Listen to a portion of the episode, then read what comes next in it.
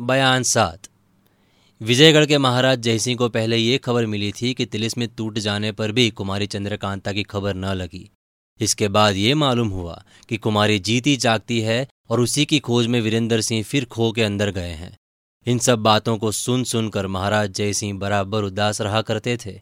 महल में महारानी की भी बुरी दशा थी। चंद्रकांता की जुदाई में खाना पीना बिल्कुल छूट गया था। सूख के कांटा हो गई थी और जितनी औरतें महल में थी सभी उदास और दुखी रहा करती थी। एक दिन महाराज जयसिंह दरबार में बैठे थे। दीवान हरदयाल सिंह ज़रूरी अर्जियाँ पढ़कर सुनाते और हुक्म लेते जाते थे। इतने में एक जासूस हाथ में एक छोटा सा लिखा हुआ कागज़ लेकर हाजिर हुआ। इशारा पाकर चौबदार ने उसे पेश किया। दीवान हरदयाल सिंह ने उससे पूछा, ये कैसा कागज़ लाया है और क्या कहता है? जासूस ने अर्ज़ किया, इस तरह के लिखे हुए कागज़ आजकल शहर में बहुत चिपके हुए दिखाई दे रहे हैं।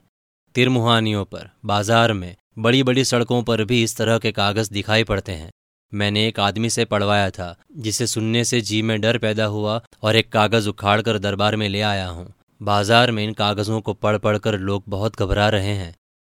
जासूस के हाथ से कागज़ लेकर दीवान हरदयाल सिंह ने पढ़ा और महाराज ने सुना। उसमें ये लिखा था, नौगढ़ और विजयगढ़ के राजा आजकल बड़े ज़ोर में आए होंगे। दोनों को इस बात की बड़ी शेख ही होगी कि हम चुनारगढ़ फतेह करके निश्चिंत हो गए। अब हमारा कोई दुश्मन नहीं रहा। इसी तरह वीरेंद्र सिंह भी फूले न समाते होंगे। आजकल मज़े में खो की हवा खा रहे हैं। मगर ये किसी को मालूम नहीं कि उन लोगों का बड़ा भारी दुश्मन मैं अभी तक जीता हूँ। आज से मैं अपना काम शुरू करूँगा। नौगढ़ और विजयगढ़ के राजाओं, सरदारों और बड़े बड़े सेठ साहूकारों को चुन चुन कर मारूँगा। दोनों राज्य मिट्टी में मिला दूँगा और फिर भी गिरफ़्तार न होऊँगा। ये न समझना कि हमारे यहाँ बड़े बड़े अयार हैं। मैं ऐसे ऐसे अयारों को कुछ भी नहीं समझता। मैं भी एक बड़ा भारी अयार हूँ, लेकिन मैं किसी को गिरफ़्तार न करूँगा। बस जान से मार डालना मेरा काम होगा। अब अपनी अपनी जान की हिफाजत चाहते हो तो यहाँ से भाग जाओ। खबरदार खबरदार खबरदार। अय्यारों का गुरु घंटाल जालिम खां। इस कागज़ को सुन महाराज जयसिंह घबरा उठे। हरदयाल सिंह के भी होश जाते रहे और दरबार में जितने आदमी थे, सभी काँप उठे। मगर सभी को ढांढस देने के लिए महाराज ने गंभीर भाव में कहा, हम ऐसे ऐसे लुच्चों के डराने से नहीं डरते। कोई घबराने की ज़रूरत नहीं है। अभी शहर में मुनादी करा दी जाए कि जालिम खां को गिरफ़्तार करने की फ़िक्र सरकार कर रही है। ये किसी का कुछ न बिगाड़ सकेगा।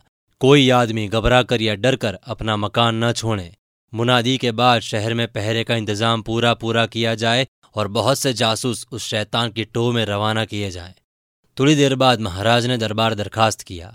दीवान हरदयाल सिंह भी सलाम करके घर जाना चाहते थे, मगर महाराज का इशारा पाकर रुक गए। दीवान को साथ ले महाराज जयसिंह दीवान खाने में गए और एकांत में बैठकर उसी जालिम खां के बारे में सोचने लगे। कुछ देर तक सोच विचार कर हरदयाल सिंह ने कहा, हमारे यहाँ कोई अय्यार नहीं है, जिसका होना बहुत ज़रूरी है। महाराज जयसिंह ने कहा, तुम इसी वक्त एक खत यहाँ के हालकार राजा सुरेंद्र सिंह को लिखो और वो विज्ञापन भी उसी के साथ भेज दो जो जासूस लाया था।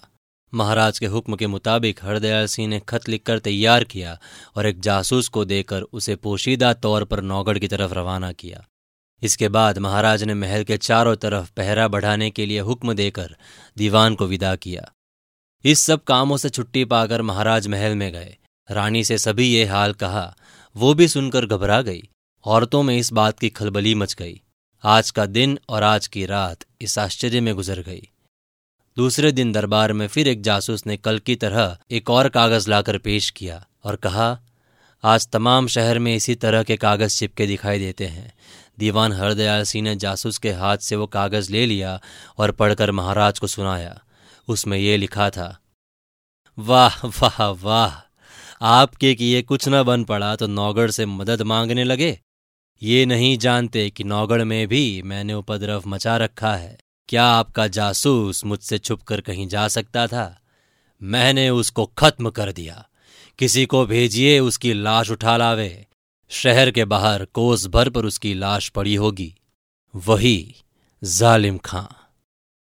इस इश्तियार के सुनने से महाराज का कलेजा काँप उठा। दरबार में जितने आदमी बैठे थे, सभी के छक्के छूट गए। अपनी अपनी फ़िक्र पड़ गई।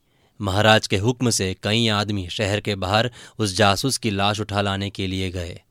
जब तक उसकी लाश दरबार के बाहर लाई जाए, एक धूम सी मच गई।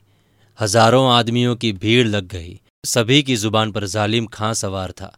नाम से लोगों के रोए खड़े होते थे। जासूस के सिर का पता न था और जो खत वो ले गया था, वो उसके बाजू में बंधी हुई थी। ज़ाहिर है महाराज ने सभी को ढांढस दिया।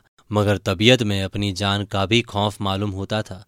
दीवान से कहा, शहर में मुनादी करा दी जाए कि जो कोई जालिम खां को गिरफ़्तार करेगा, उसे सरकार से दस हज़ार रुपया मिलेगा और यहाँ के कुल हालचाल का खत पाँच सवारों के साथ नौगढ़ रवाना किया जाए। वो हुक्म देकर महाराज ने दरबार दरखास्त किया। पाँचों सवार जो खत लेकर नौगढ़ रवाना हुए, डर के मारे काँप रहे थे। आपस में इरादा कर लिया कि शहर के बाहर होते ही बेतहाशा घोड़े फेंके निकल जाएँगे, मगर न हो सका। दूसरे दिन सवेरे ही एक इश्तियार लिए हुए एक पहरे वाला दरबार में हाजिर हुआ। हरदयाल सिंह ने इश्तियार लेकर देखा। उसमें ये लिखा था, इन पाँचों सवारों की क्या मजाल थी जो मेरे हाथ से बचकर निकल जाते? आज तो इन पर गुजरी, कल से तुम्हारे महल में खेल मचाऊँगा। लो, अब खूब संभल कर रहना। तुमने ये मुनादी कराई है कि जालिम खां को गिरफ़्तार करने वाला दस हज़ार इनाम पाएगा। मैं भी कह देता हूँ कि जो कोई मुझे गिरफ़्तार करेगा, उसे बीस हज़ार इनाम दूँगा। वही जालिम खां। आज का इश्तियार पढ़ने से लोगों की क्या स्थिति थी, वही जानते होंगे। महाराज के तो होश उड़ गए। उनको अब उम्मीद न रही कि हमारी खबर नौगढ़ पहुंचेगी। एक खत के साथ पूरी पलटन को भेजना ये भी जमा मर्दी से दूर था। सिवाय इसके, दरबार में जासूस ने यह खबर सुनाई कि जालिम खां के खौफ से शहर काँप रहा है। ताजुब नहीं कि दो या तीन दिन में तमाम रियाया शहर खाली कर दे। ये सुनकर और भी तबीयत घबरा उठी। महाराज ने कई आदमी उन सवारों की लाशों को लाने के लिए रवाना किया। वहाँ जाते उन लोगों की जान कांपती थी, मगर मालिक का हुक्म था, क्या करते बिचारे लाचार? जाना पड़ता था। पाँचों आदमियों की लाश लाई गई। उन सभी के सिर कटे हुए न थे। मालूम होता था, फांसी लगाकर जान ली गई है, क्योंकि गर्दन में रस्से के दाग थे। इस कैफियत को देख महाराज हैरान हो चुपचाप बैठे थे।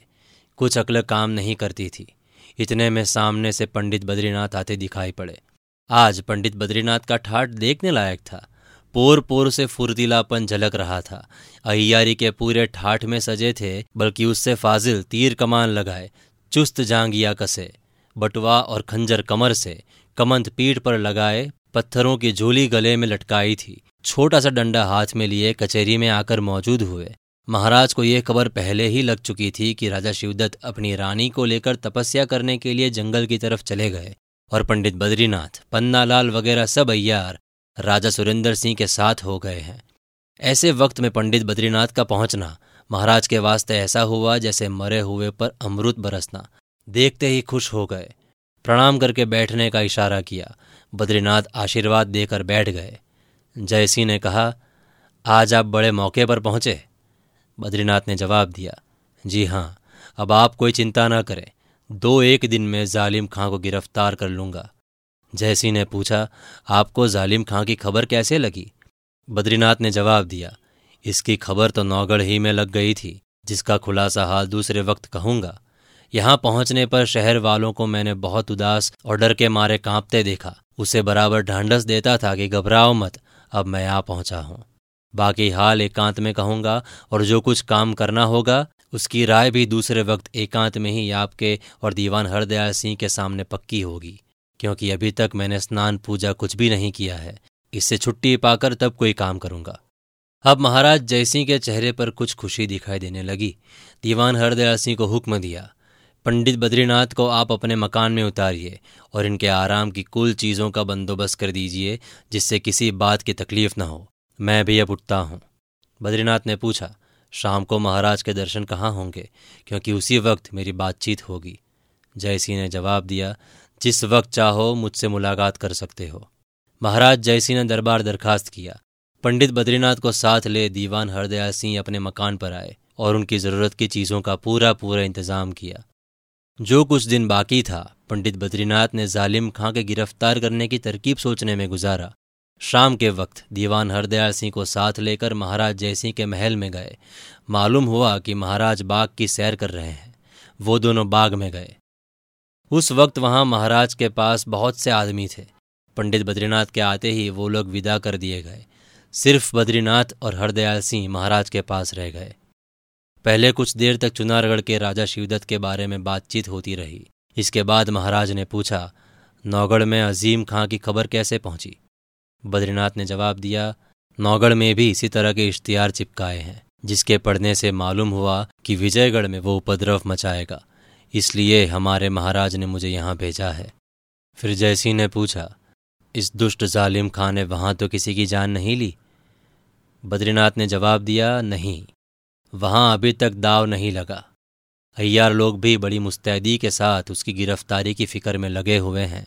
फिर महाराज ने कहा, यहाँ तो उसने कई खून किए। फिर बद्रीनाथ बोले, शहर में आते ही मुझे खबर लग चुकी है। खैर, देखा जाएगा। महाराज बोले अगर ज्योतिष जी को भी साथ लाते तो उनके रमल की मदद से बहुत जल्द गिरफ़्तार हो जाता। तो बद्रीनाथ ने जवाब दिया, महाराज, जरा इसकी बहादुरी की तरफ़ ख्याल कीजिए कि इश्तिहार देकर डंके की चोट पर काम कर रहा है। ऐसे शख्स की गिरफ्तारी भी उसी तरह होनी चाहिए। ज्योतिष जी की मदद की इसमें क्या ज़रूरत है? महाराज ने कहा, देखें वो कैसे गिरफ़्तार होता है। शहर भर उसके खौफ से काँप रहा है। फिर बद्रीनाथ ने जवाब दिया, घबराइए नहीं, सुबह शाम में किसी न किसी को गिरफ़्तार करता हूँ।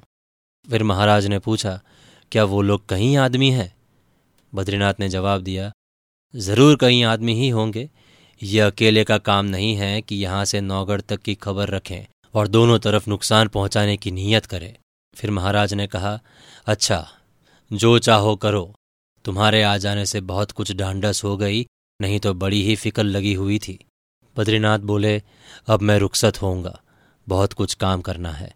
हरदयाल सिंह ने पूछा, क्या आप डेरे की तरफ़ नहीं जाएँगे? बद्रीनाथ ने जवाब दिया, कोई ज़रूरत नहीं, मैं पूरे बंदोबस्त से आया हूँ और जिधर जी चाहेगा, चल दूँगा।